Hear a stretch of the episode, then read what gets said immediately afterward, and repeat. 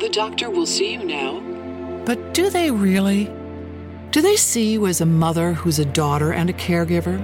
Fearless, but sometimes fearful? A health nut with a French fry habit?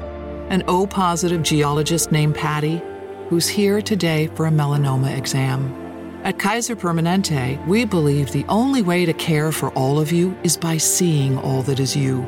Kaiser Permanente, for all that is you. Learn more at kp.org. Spędziła w Indiach 10 lat, które w najmniejszym stopniu nie zaszkodziły jej zdrowiu. Zapewne nie wytrzymałaby tak długo i uparła się wrócić do Anglii, symulując jakąś chorobę, gdyby nie George młodszy. Już po dwóch latach udało mu się osiedlić w pobliżu stryja i mogła go widywać przynajmniej raz na tydzień. Pozazdrościła wtedy z całego serca ubogim ludziom nieposiadającym służby. Nie odważyła się na szczerość uczuć w obliczu szpiegujących ją oczu. Nikt nie żywił do niej żadnej niechęci, przeciwnie, ogólnie była lubiana i ceniona. Nie mając bowiem nic do roboty, interesowała się tubylcami. Obdarowywała kobiety żywnością i odzieżą, dostarczała lekarstw, usiłowała nawet uczyć dzieci, co powiodło jej się w nikłym stopniu, ale zostało przyjęte przychylnie. Była szczodra, chętnie szastając pieniędzmi męża. Zarazem utrzymywała właściwy dystans, czego przyczyną nie był takt i mądrość, tylko wstręt do brudu, a także jej własna fanaberyjność. Nagle nudziła ją dobroczynność, miała dość i porzucała towarzystwo tubylców, przy czym dobre wychowanie i wdzięk sprawiały, że czyniła to elegancko i nieobraźliwie. Zazwyczaj była wesoła, uśmiechnięta i życzliwa, nie pomiatała pokojówkami, nigdy nikogo nie uderzyła, a za to jednej służącej pomogła wyjść za ukochanego chłopca. Podobało jej się wystąpić w charakterze dobrej opatrzności. Pomoc zaś polegała na dostarczeniu wiana, które dla niej stanowiło drobiazg, a dla hinduskiej dziewczyny majątek. Razem wziąwszy mogła liczyć niemal na uwielbienie.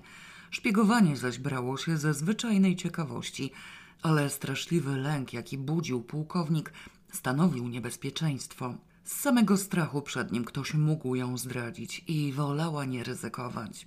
Dzieciństwo spędzone na swobodnych kontaktach z wszelkimi warstwami wiejskiego społeczeństwa nauczyło ją, że służba ma oczy, uszy i gębę i wszystkich tych organów używa z wielkim zapałem.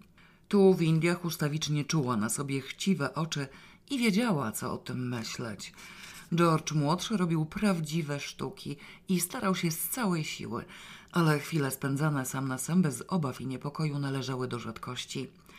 Niemniej jednak zdarzały się i dla nich Arabella poświęciła te dziesięć lat. Pomysł skompromitowania męża kradzieżą diamentu zdechł w końcu własną śmiercią. Łupu nie pokazała nikomu, za to zaczęła się do niego mocno przyzwyczajać. Chciała go mieć dla siebie. Istniała przecież możliwość, że obydwoje, ona i George młodszy, nie wytrzymają dłużej tych ograniczeń. Zdecydują się na ucieczkę, zamieszkają razem na kontynencie gdzieś w Europie, może nawet podążą do Ameryki. A wówczas sprzedaż kamienia załatwi sprawę. Pieniędzy starczy im do końca życia. Pamiętała doskonale, że ślub z George'em starszym wymuszono na niej groźbą nędzy. Uczciwie mówiąc, Rabella, gdyby to tylko od niej zależało, poszłaby na wszystko. Na jawny romans z bratankiem męża, na skandal towarzysko-obyczajowy, na ucieczkę, na każde szaleństwo. Ale hamował ją wielbiciel. Honor nie pozwalał mu na żadną kompromitację, ani własną, ani uwielbianej damy ani stryja. I spętana wielka miłość musiała kryć się w najgłębszej tajemnicy. Rzecz jasna, ani o diamencie, ani o mglistych planach ukochanej George młodszy nie miał najmniejszego pojęcia. Pamiętny minionej biedy, która zrujnowała mu życie uczuciowe, robił majątek we własnym zakresie i bogacił się stopniowo, wciąż zakochany do szaleństwa. Tkwił w Indiach tak ze względu na interesy, jak i na Arabellę – troskliwie pytając o zdrowie stryja, który przecież do licha był stary i kiedyś wreszcie powinien umrzeć. Na szczęście nie wpadło mu do głowy skrócić dni pułkownika, nasyłając na niego płatnych morderców, dzięki czemu nie naraził się na ciężkie wyrzuty sumienia ani siebie, ani Arabelli. Kiedy pułkownik zdecydował się ostatecznie przejść na emeryturę i wrócić do kraju, bratanek również zakończył swoje interesy. Chciał żyć w pobliżu Arabelli, i pozwolił sobie nawet na nietakt nabycia posiadłości tuż obok dziedziczonego majątku stryjka. Pułkownik w wieku 58 lat nie stracił jeszcze zdrowia ani wigoru. Charakter zaś zmienił mu się tylko o tyle, że stwardniał. Jakiekolwiek popuszczenie cugli żonie było wykluczone. Szczęśliwie żona jakby się trochę uspokoiła i zrezygnowała z dziwacznych wybryków. Zachowywała się jak dama i bliskie stosunki utrzymywała głównie z rodziną. Nie jeden raz Arabella czyniła sobie gorzkie wyrzuty, że nie naraziła się jednak na ową zapowiadaną przez ojca nędzę i nie zaczekała kilku lat. Jak widać bowiem George młodszy mógł zdobyć majątek. Zdobył go. Już po pięciu latach pobytu w Indiach stał się człowiekiem zamożnym, a teraz doszedł nawet do bogactwa. Mogła przetrwać te pięć lat, niechby nawet w łachmanach i boso.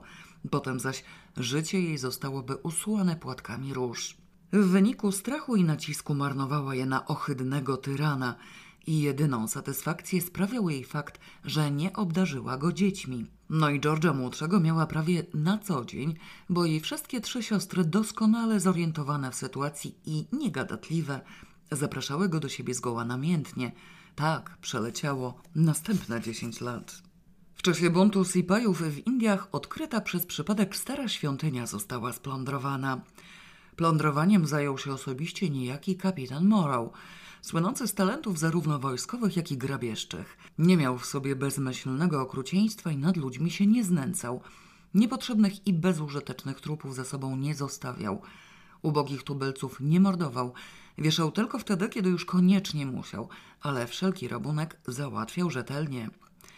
Był chciwy, jednakże nie głupi. Zdobycz dzielił uczciwie, dzięki czemu jego żołnierze dostrzegali własne korzyści i nie próbowali go oszukiwać, działając na własną rękę. Szczególnie, że z przeniewierzenia karał bezlitośnie.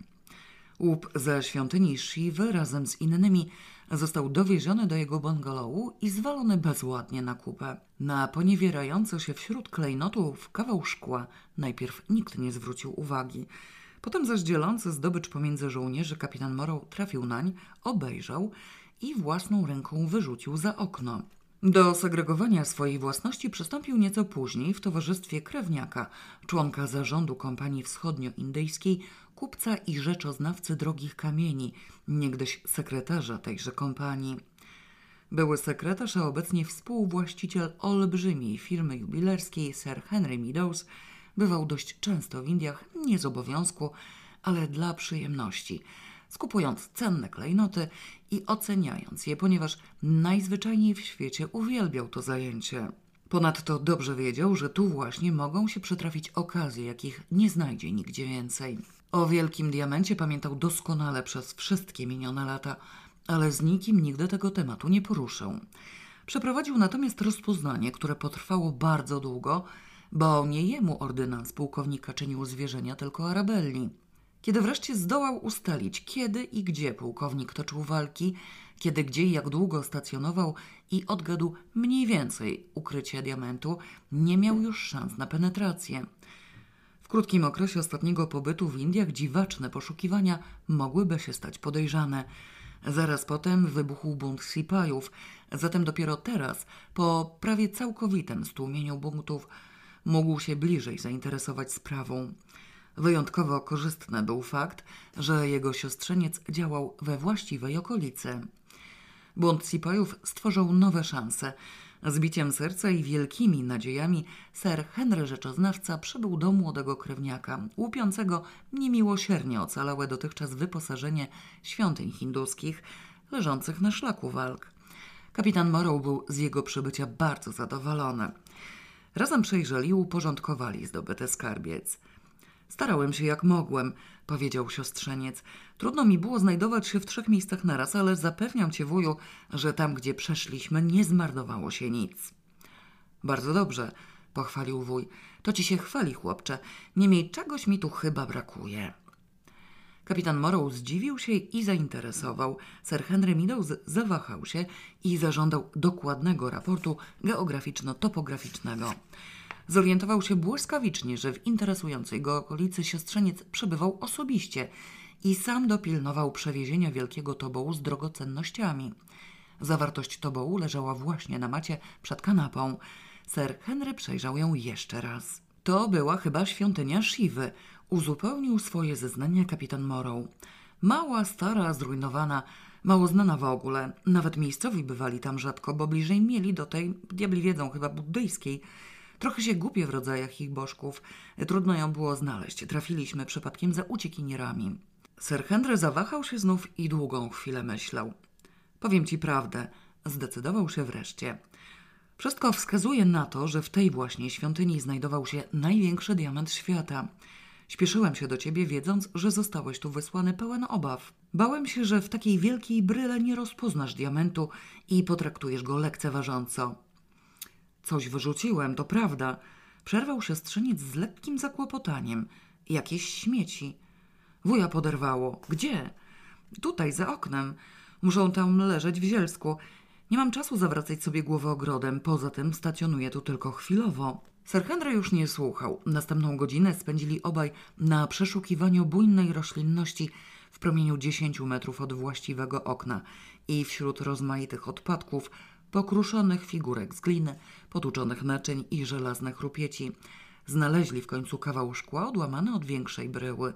We wnętrzu szkła migotały jakby srebrne iskierki.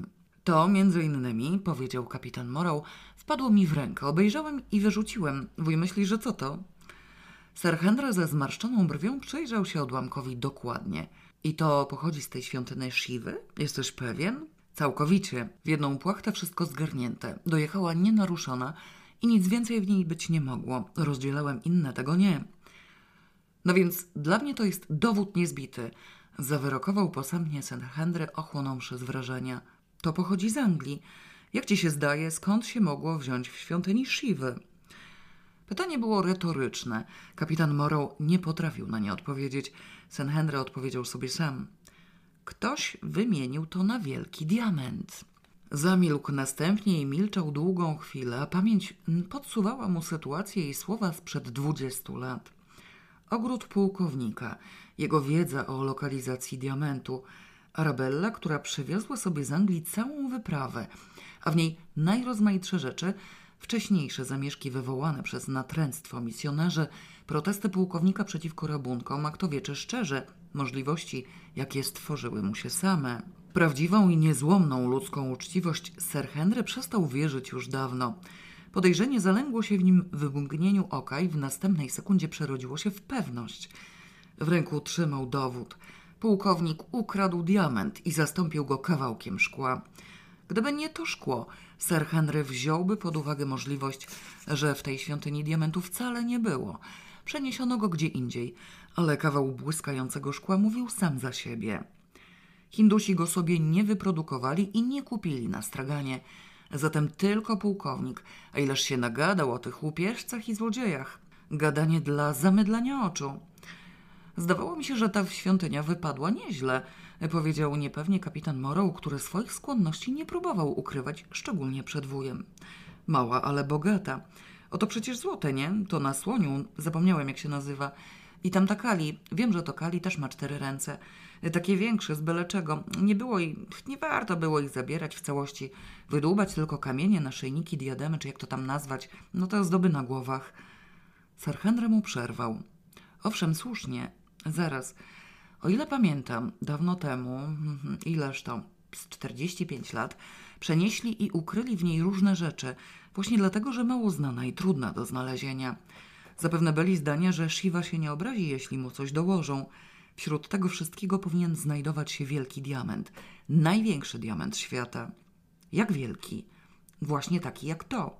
Sir Henry, któremu przez dwadzieścia lat tkwiła przed oczami zwinięta pięść pułkownika, potrząsnął kawałkiem szkła. Z tego, co usłyszałem i wywnioskowałem, a sprawdziłem dokładnie, tam się powinien znajdować, w małej i starej świątyni. Co się z nim wcześniej działo i skąd pochodził, nie mam pojęcia, chociaż plotka głosiła, że jeszcze w czasach walk z Francuzami przechodził z ręki do ręki. Od Maharadży do Francuza już wtedy go ukrywano – Potem przysłużyli mu się misjonarze, a teraz Sipaje. No, Sipaje umożliwili odkrycie tej tajemniczej przemiany. Jakiej tam tajemniczej? Przerwał z irytacją kapitan Morrow i wskazał szkło. Ktoś go zwinął i dla niepoznaki wetknął podobny kawałek. Co za świństwo! Większe niż ci się wydaje. Zapewnił go sucho Sir Henry. Chyba się tym zajmę. Ukrywanie wiedzy o diamencie Sir Henrymu weszło już w nauk i zapewne nadal zachowałby dyskrecję, zaczynając swe dochodzenie od kontaktu z pułkownikiem Blackhillem w cztery oczy, ewentualnie od dyplomatycznego śledztwa w jego otoczeniu, gdyby nie zgubny przypadek. Nie on jeden siedział przy stole w czasie pamiętnej rozmowy, nie on jeden o wielkim diamencie słyszał i nie on jeden był nim wielce zainteresowany. Zaczynał właśnie pakować bagaże zawierające w sobie starannie wyselekcjonowane łupy kapitana Moroła, kiedy do bungalowu kapitana przybył z nienacka Raja Kardapuru we własnej osobie. Starszy o 20 lat, ale wciąż w doskonałym stanie. Obaj z Sir Henrym byli w jednym wieku, zaledwie zbliżali się do pięćdziesiątki. Kapitana Moroła Raja znał i w zasadzie pozostawał w nim na stopie pokojowej. Błąd Sipajów jego włości nie sięgnął, nie mieli zadrażnień. U niego kapitan nie rabował, a przynajmniej nie czynił tego jawnie i mogli się wzajemnie traktować jak dżentelmeni. Świta przywiózł ze sobą niewielką, zaledwie około stu ludzi, których pozostawił w pewnym oddaleniu. Wizytę zaś złożył w towarzystwie wyłącznie zaufanego sługi. Obaj, zarówno kapitan Morrow, jak i Sir Henry, zdumili się niezmiernie, co postarali się ukryć, gledząc różne brednie o zaszczycie, jaki ich spotkał. Raja twierdził, że zawitał tu okazjonalnie, znajduje się w podróży, tędy właśnie przejeżdżał i poczuł chęć odwiedzenia przyjaciela. Kapitan Morrow z niejakim zaskoczeniem dowiedział się, że jest przyjacielem Radży. Stanął jednakże na wysokości zadania, Sir Henry zaś wstrzymał się z odjazdem, węszył jakąś tajemnicę. Ogródkami kołując, owijając rzecz w całe tony bawełny, późnym wieczorem Radża wyjawił wreszcie prawdziwy cel przybycia. Takie drobnostki umacniają więzy uczuć wzajemnych, rzekł niedbałym gestem, wskazując przywiezione prezenty, które zwykłej angielskiej rodzinie zapewniłyby dobrobyt do końca życia. Mój skarbiec jest na Twoje usługi, być może zechcesz również uczynić mi przyjemność. Kapitan Morrow zapewnił go, że zawsze, wszędzie i każdym sposobem. Zdarza się, ciągnął Raża, że jakaś jedna rzecz przypada komuś do serca i ten ktoś pragnie jej za wszelką cenę, być może ratując skarby świątyń przed zniszczeniem. W tym momencie Sir Henry wysoko ocenił talenty dyplomatyczne gościa. Jego siostrzeniec, mówiąc szczerze, grabieżca i złodziej, wcale nie łupi i nie kradnie, tylko ratuje skarby przed zniszczeniem. Cóż za znakomite określenie. Trafiłeś na coś, co zgodziłbyś się zamienić na inne rzeczy, stokroć więcej warte. Chętnie poświęcę bardzo wiele, żeby posiadać jedno. Jeśli zwrócę Bogu jego własność, on mnie obdarzy szczęściem i powodzeniem. Z pewnością życzysz mi szczęścia i powodzenia, tak jak ja tobie. Kapitan Morrow znów przeświadczył, tym razem z czystym sumieniem. Nie wątpił, że ich wzajemne życzenia bardzo są do siebie podobne. Zatem, jeśli znalazłeś własność Boga, chwileczkę, przerwał kapitan, który w dyplomacji nie czuł się najmocniejszy. Mówmy wprost, Sir Meadows jest moim bliskim krewnym i nie mam przed nich tajemnic. Co to ma być ta własność Boga? Uratowałem kilka drobiazgów, fakt. Nie wiem jednak, co wasza dostojność może mieć na myśli. Raja odczekał chwilę, obserwując rozmówców. Wielki diament Siwy, rzekł wreszcie przyciszonym głosem.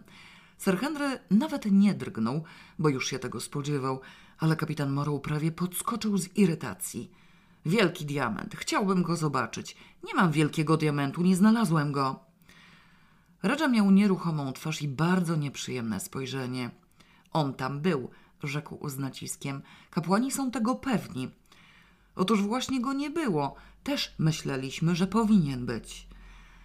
Sir Henry gestem ucieszył siostrzeńca, zanim wyrwało mu się więcej niestosowności. Podniósł się z fotela, podszedł do komody i z szuflady wyjął kawałek odłamanego szkła.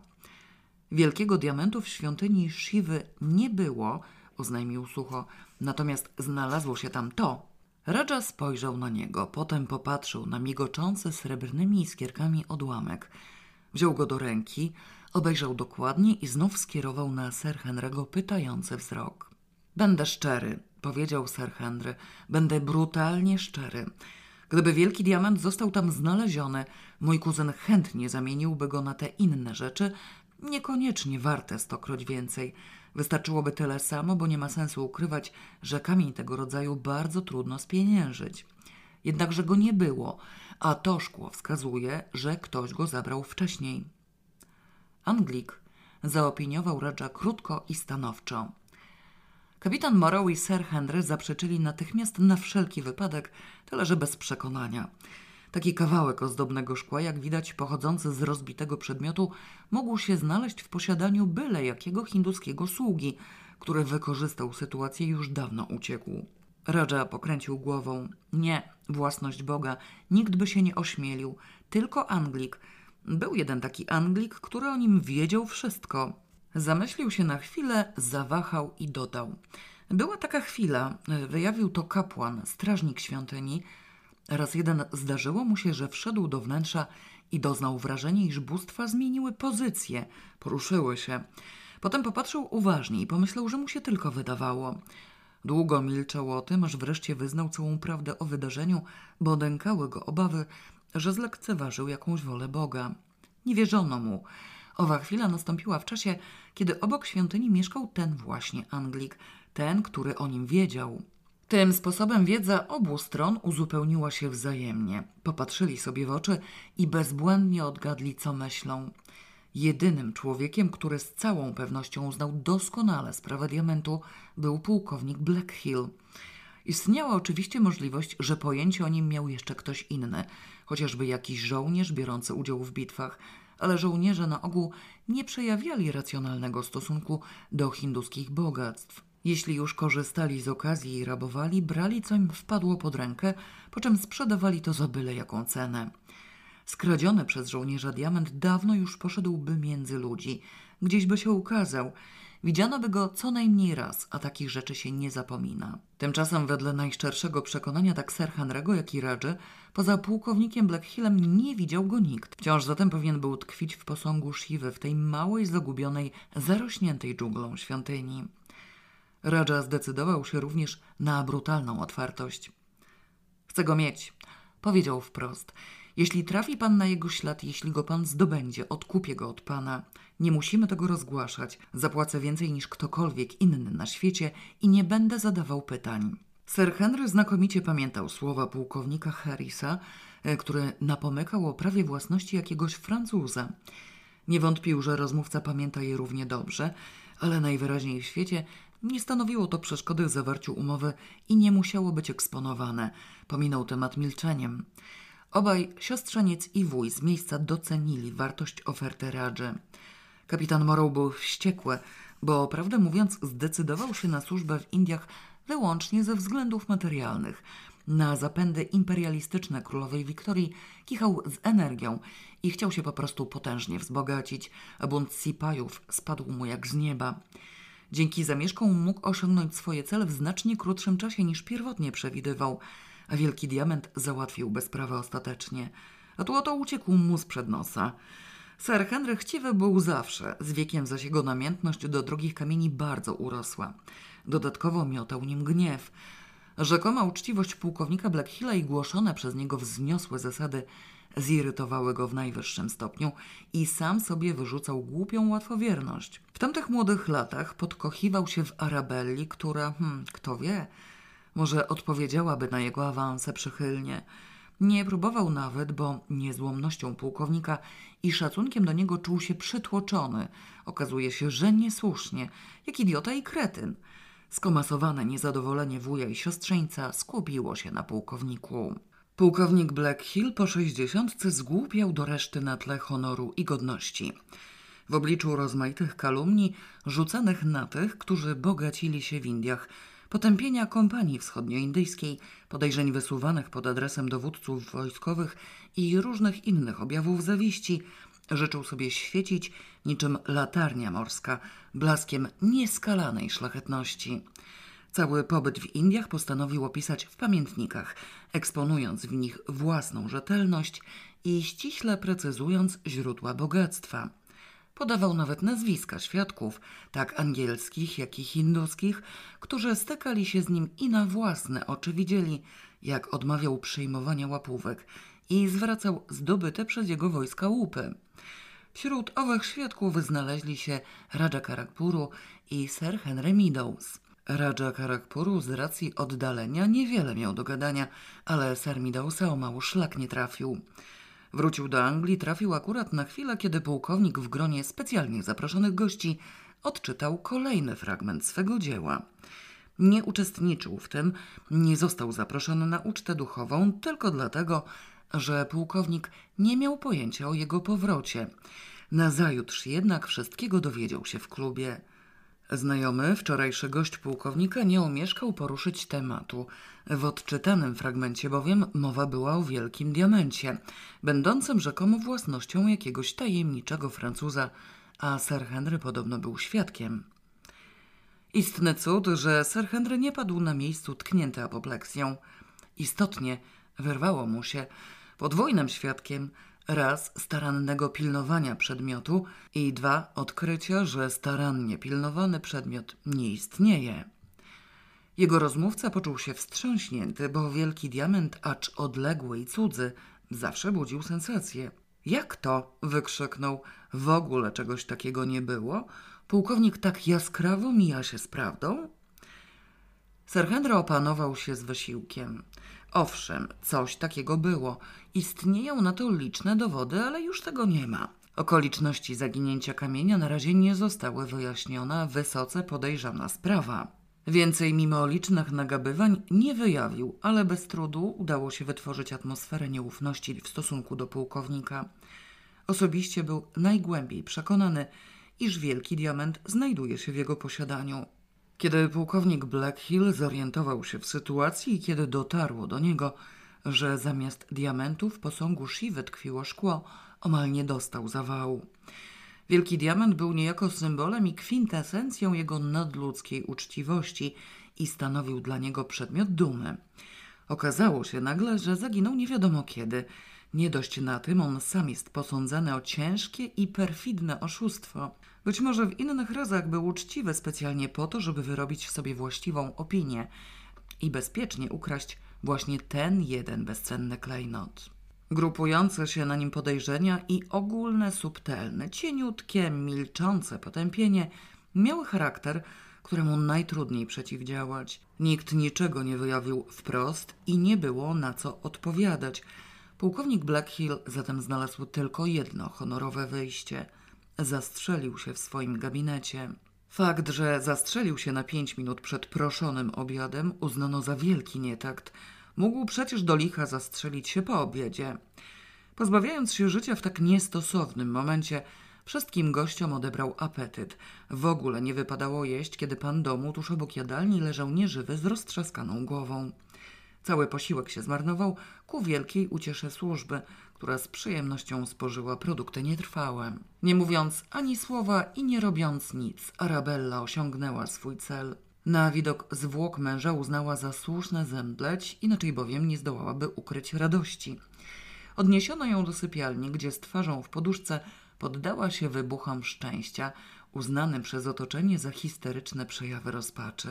George młodszy, wstrząśnięty, acz pełen głęboko skrywanej ulgi, usiłował znaleźć się w trzech miejscach równocześnie. Przy jej boku, w gabinecie nieboszczyka i wśród przerażonych gości, którzy wcale nie zamierzali się tak od razu rozchodzić, bo silniejsza od głodu była ciekawość. Pułkownik Blackhill, człowiek pedantycznie porządny, zostawił oczywiście list, w którym wyjaśniał przyczyny samobójstwa. Stwierdził w nim, że ze zgrozą dowiedział się o zaginięciu wielkiego diamentu i sam przyznaje, że wszystko wskazuje na niego.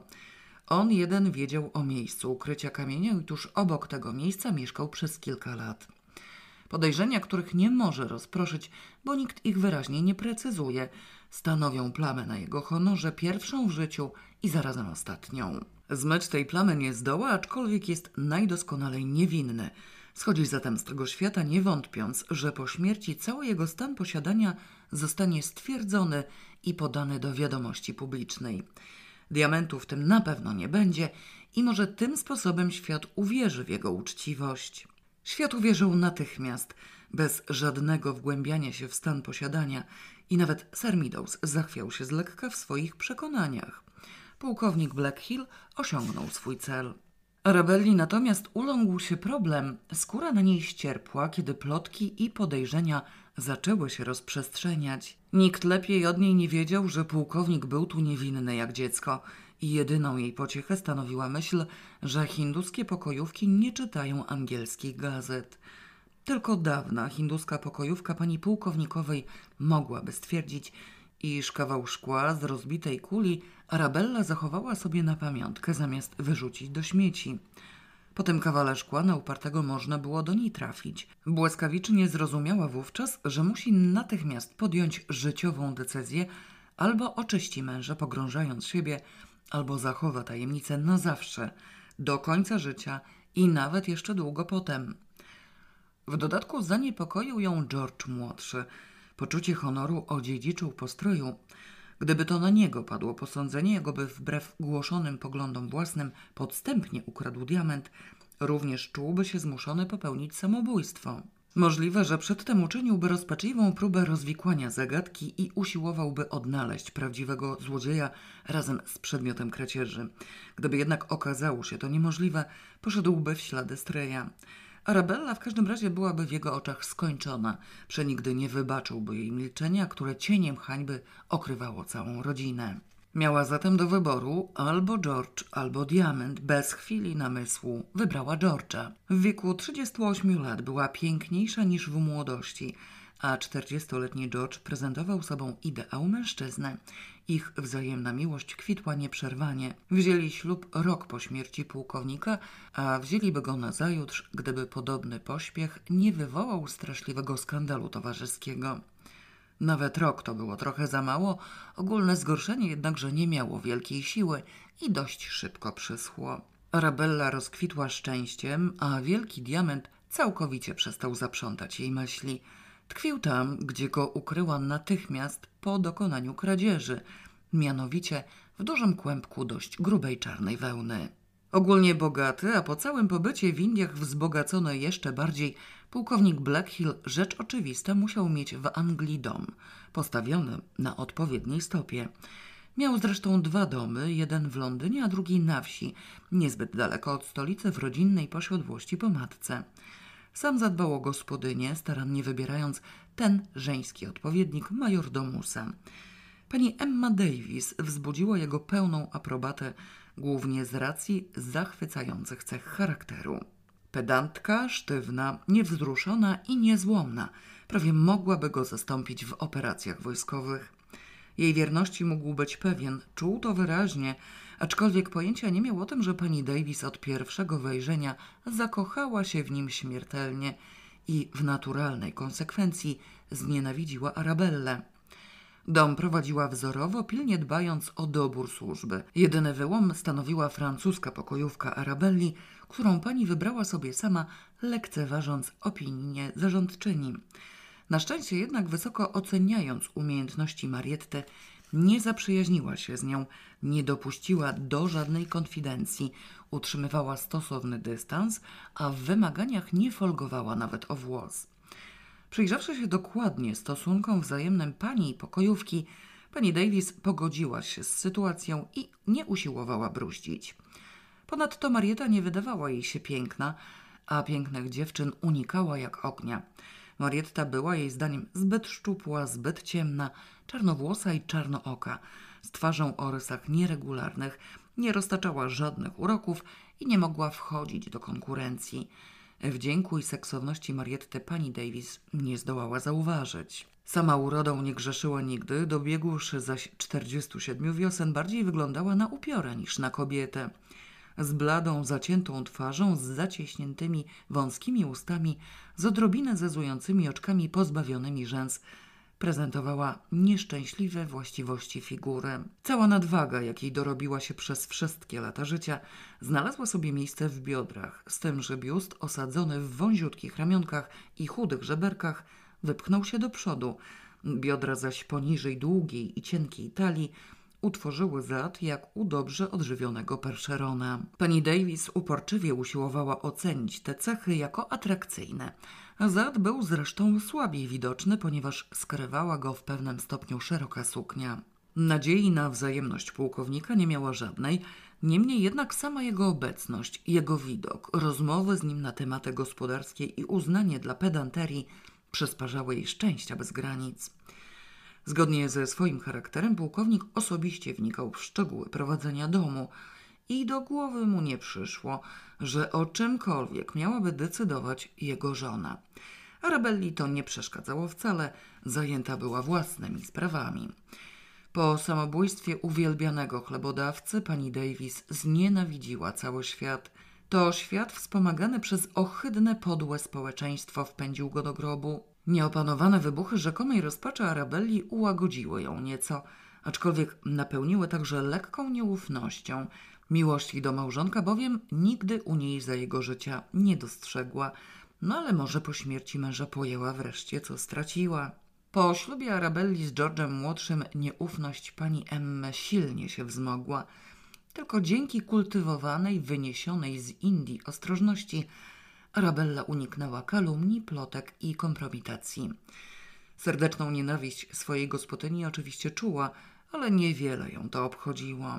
Marietta, francuska pokojówka, widziała to wszystko jak na dłoni. Romansu pani z byłym bratankiem, a obecnie mężem wprawdzie nie wykryła, ale węszyła go z całej siły, a w pani Davis czytała jak w otwartej książce.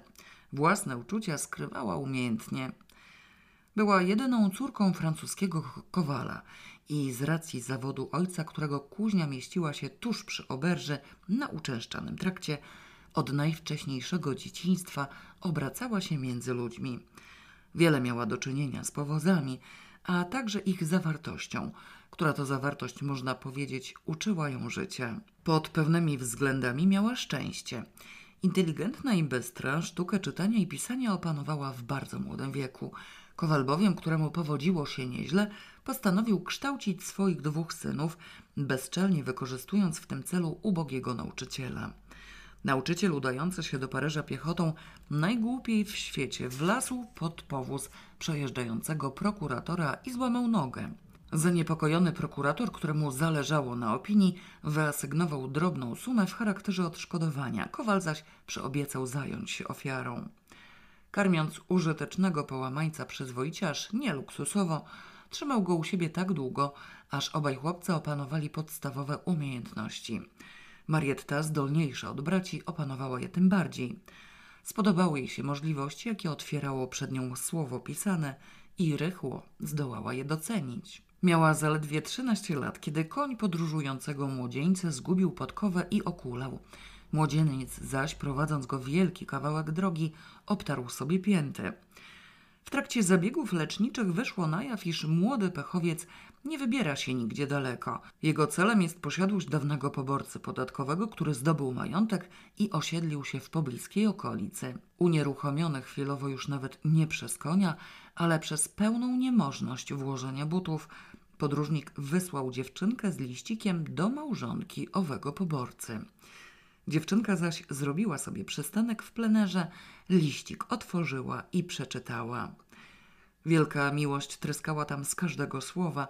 Ponadto wyraźnie wychodziło, iż małżonka poborcy zdecydowała się już opuścić męża i uciec z młodzieńcem. Po bardzo krótkim namyśle Marietta wiedziała, co należy robić. Szantaż wypadł jej świetnie. Zaczęła od damy, szkalując wyimaginowanego tajemniczego złoczyńcę, który dowiedział się o sprawie i żąda za milczenie pięćdziesięciu franków. Dama sumą dysponowała, za to inteligencją nie grzeszyła. Następne pięćdziesiąt franków wyasygnował podobnie wystraszony młodzieniec, który czym prędzej odjechał na podkutym koniu bez butów. Wreszcie rozzuchwalona Marietta dotarła do kantowanego męża i za usługę dostała nawet całe sto franków. Romans podupadł, innych konsekwencji nie było. Szantażystce się upiekło, zarobione 200 franków ukryła pieczołowicie i z wielkim zainteresowaniem zaczęła się rozglądać za następną okazją. Ta przytrafiła się w rok później. W oberży zatrzymała się zawoalowana dama, na którą już czekał elegancki wielki pan. Uzyskanie informacji od służby nie stanowiło dla Marietty problemu. Dama była zamężna, a opis męża w najmniejszym stopniu nie przypominał wyglądu zewnętrznego oczekującego pana. Przedostała się bez trudu do pokoju, w którym państwo spożywali posiłek i przyniosła im wieść chiobową. Otóż dopiero co, przed godziną zaledwie, przejeżdżał tędy jakiś człowiek, który o nich pytał. Opisał ich z największą dokładnością, wszystko się zgadza. Powiedział, że zatrzyma się na rozstaju, a jej obiecał sto franków, jeśli na nich doniesie. W razie gdyby tacy państwo przyjechali, ma tam pobiec i powiedzieć. Państwo zareagowali prawidłowo, dali jej 200 franków, żeby nigdzie nie biegała. Marietta spełniła ich życzenie. Do kuźni wróciła wolnym krokiem. Więcej okazji nie było, bo nielegalnie zakochani jakoś te okolice omijali. Za to kiedy już doszła do wieku 16 lat, oczekujący na naprawę koła następny młodzieniec, wicehrabia den Normand, zauważył jej kuszącą urodę. Okazał swój zachwyt dostatecznie głęboko, żeby nie zdołała o nim zapomnieć, a wicehrabia mieszkał w Paryżu. Dlatego też zaledwie w dwa miesiące później, bez chwili namysłu, przyjęła służbę u przejeżdżającej damy, której pokojówka pozwoliła sobie na nietakt ciężkiego ataku wątroby kim się należało natychmiast zastąpić. Dama udawała się do Paryża, Marietta ujrzała przed sobą wielkie nadzieje i w ten sposób rozpoczęła nowe życie. Wicehrabiego odnalazła, swoim uczuciom dała ujście, ale nie to było ważne. Jako pokojówka, sprawna, wręcz utalentowana, sprawdziła się w pełni i pozostała na tej pierwszej posadzie, zdobywając nowe umiejętności. Dama, której zdołała się uczepić dzięki wątrobie poprzedniej pokojówki, miała do dzieci angielską guwernantkę. W ciągu roku Marietta opanowała angielski język, a przedtem był to język warstwy wykształconej. Od swojej pani nauczyła się manier. Szantażu spróbowała również i prosperowała aż do chwili, kiedy rozbestwiona powodzeniem pozwoliła sobie na lekką przesadę. Zorientowawszy się nagle, iż dokonała złego wyboru ofiary i prędzej zostanie zamordowana niż opłacona, pośpiesznie wycofała się z interesu, ale to jej nie wystarczyło. Na wszelki wypadek wolała zniknąć z horyzontu. Zbrojna w dotychczasowe oszczędności i znajomość języka wyjechała do Anglii, gdzie bez żadnego trudu znalazła pracę. Francuskie pokojówki były bowiem w cenie. Po dwóch latach przebierania wśród pań trafiła na Arabellę, która płaciła najlepiej, a panią Davis znienawidziła od razu. Arabella była jej w zasadzie obojętna, chociaż budziła trochę niechęci z racji przesadnych wymagań. Rozrzucała wokół siebie wszystko, a Marieta musiała utrzymywać porządek. Potrafiła w środku nocy zażądać herbaty i czegoś do zjedzenia, a Marietta musiała biegać z kuchni do sypialni. Życzyła sobie, żeby na nią czekać, a wracała z balów i przejęć o najdziwaczniejszych porach. W kwestii sukien, kapeluszy i fryzur miała dzikie pomysły, a na Marietcie się skupiało. Nie zawierzała się nigdy z niczego, co było szalenie denerwujące, ale rekompensowała te grymasy finansowo i wyraźnie było widać, że nie przeciwko pokojówce jej fanaberie są skierowane, tylko przeciwko mężowi. To jedno Marietta wywęszyła od razu i nawet chętnie zaaprobowała, bo sama pułkownika również znieść nie mogła. Pani Davis zaś znieść nie mogła najmniejszego bałaganu. Nastąpiło to już długo po śmierci pułkownika, kiedy ślub wdowy z bratankiem nieboszczyka wisiał w powietrzu. Wiedzieli o nim i spodziewali się go wszyscy ze służbą na czele, aczkolwiek wszelkie formy przyzwoitości były skrupulatnie zachowywane. Pani Davis jednakże z bezczeszczeniem pamięci ideału nie mogła się pogodzić i sama myśl, iż Arabella mogłaby poślubić kogoś innego, wręcz ją dławiła. Nieudolnie ukrywane, promieniujące z Arabelli szczęście stawało jej kością w gardle. Sama przed sobą, nie przyznając się do własnych chęci, pani Davis usiłowała zatruć życie wstrętnej wdowie, lekkomyślnej, radosnej i pięknej i zaczęła wyszukiwać kłopoty. Zaniedbany kompletnie koszyk do robót ręcznych Arabelli stał na stoliku w kącie sypialni. Nabożeństwa do rozmaitych robótek i haftów Arabella nigdy nie miała. Igła służyła jej przeważnie do kłucia palców. Druty gubiły oczka, a z szydełka wychodziły jakieś dziwne, gruzłe, do niczego niepodobne. Wypadało jednakże posiadać warsztat pracy i przynajmniej udawać, że się tym niekiedy zajmuje. Po krótkim okresie pilnowania eleganckiego i ozdobnego koszyczka z rozmaitymi włóczkami, wśród których plątał się nadziewany czarny kłębek, przestała nosić ten bagaż przy sobie. Coraz rzadziej zabierała go do salonu w razie wizyty pań, szczególnie, że niektóre co bardziej wścibskie interesowały się jej produkcją. Po śmierci męża zaś całkowicie zrezygnowała z roli pracowitej matrony i machnęła ręką na obyczaj. W końcu przeżywała drugą młodość, realizowało się marzenie jej życia. Już za dwa miesiące miała wreszcie zdobyć dla siebie na wieki i na własność ukochanego George'a młodszego, który w najmniejszym stopniu nie ochudł w zapałach, co ją zatem obchodziła cała reszta świata. Odmłodniała, sama sobie wydała się co dzień piękniejsza, a dla niego chciała być najpiękniejsza ze wszystkich kobiet na całej kuli ziemskiej. Marzyła o tym, żeby mieć dzieci, jego dzieci. Miała wielkie nadzieje. Czuła się młodą dziewczyną w zaraniu życia, dostatecznie doświadczoną, żeby doceniać swoje szczęście. Nic innego nie miało znaczenia i tylko dla niego zachowywała na zewnątrz jakiś umiar i jakieś formy przyzwoitości. Gdyby niepewność, że tym go zrazi, zamieszkałaby z nim razem na zajutrz po śmierci pułkownika. Niewątpliwie George młodszy posiadał znacznie wyższe poczucie moralności niż jego ukochana. W obliczu takich doznań postąpiła podobnie jak w Indiach. Idiotyczny koszyczek odstawiła w końcu na mały stolik w kącie sypialni i prawie o nim zapomniała, ale nie zapomniały za to mole. Walkę z molami pani Davis toczyła z dziką zaciętością. Nieużywany koszyk z wełną już dawno kłuł ją w oczy, a tu oto nagle odkryła w nim źródło zarazy. Marietta porządkowała właśnie w garderobie poplątane szarfy, kiedy pani Davis w sypialni sięgnęła do koszyka. Proszę jaśnie pani, tu się mole zalęgły, rzekła z silną naganą, biorąc do ręki wielki czarny kłębek. Jaśnie pani tę wełnę z Indii przywiozła już dwadzieścia lat temu. No to co? spytała obojętnie Arabella, przymierzając kolczyki przed lustrem.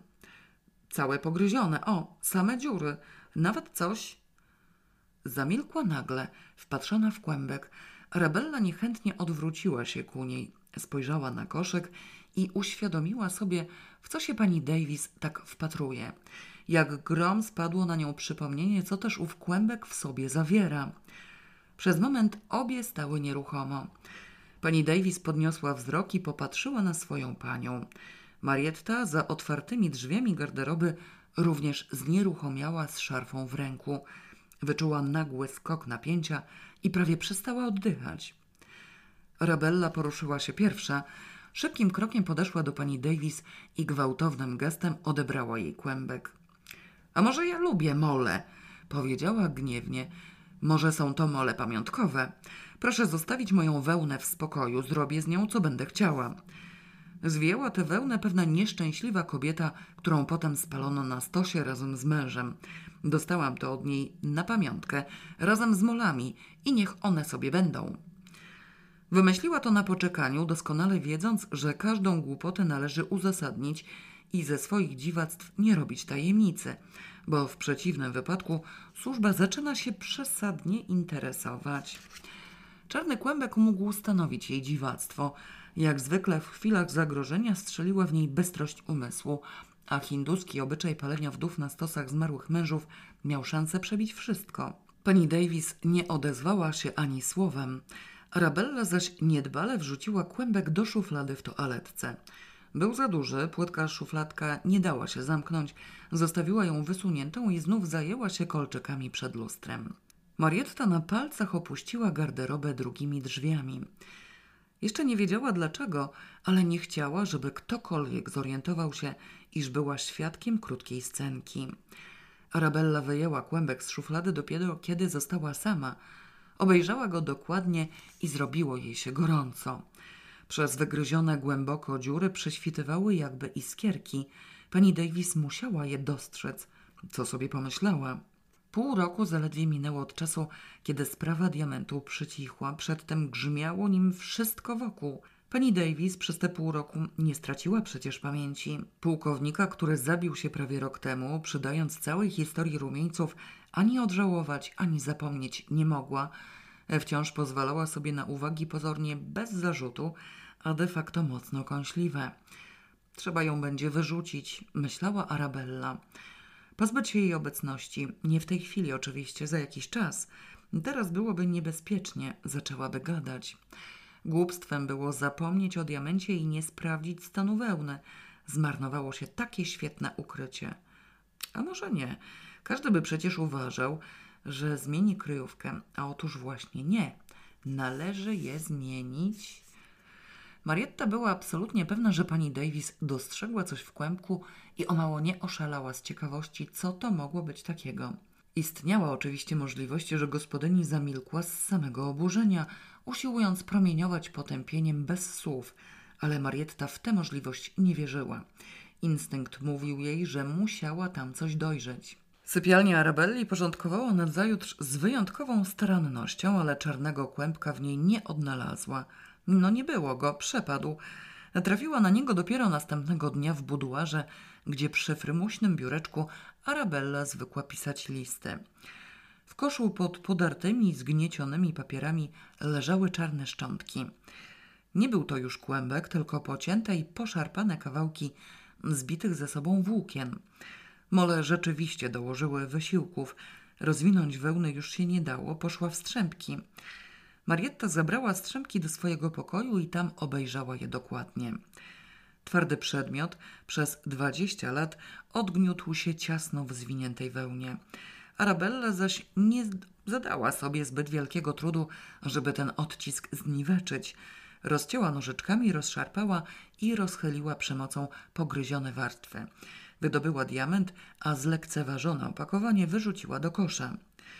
Marietta nie dysponowała ani lupą, ani tym bardziej mikroskopem, ale owe ślady dostrzegła. Były bardzo słabe i nieznaczne, jakby lekkie zagniecenie wełny pod kątem, widoczne w niektórych miejscach i, i gdyby nie szukała tego specjalnie, z pewnością nic by nie zauważyła. Pewna swego jednakże przyjrzała się pilnie, rozgrzebując szczątki w świetle wschodzącego słońca i pozbyła się wszelkich wątpliwości.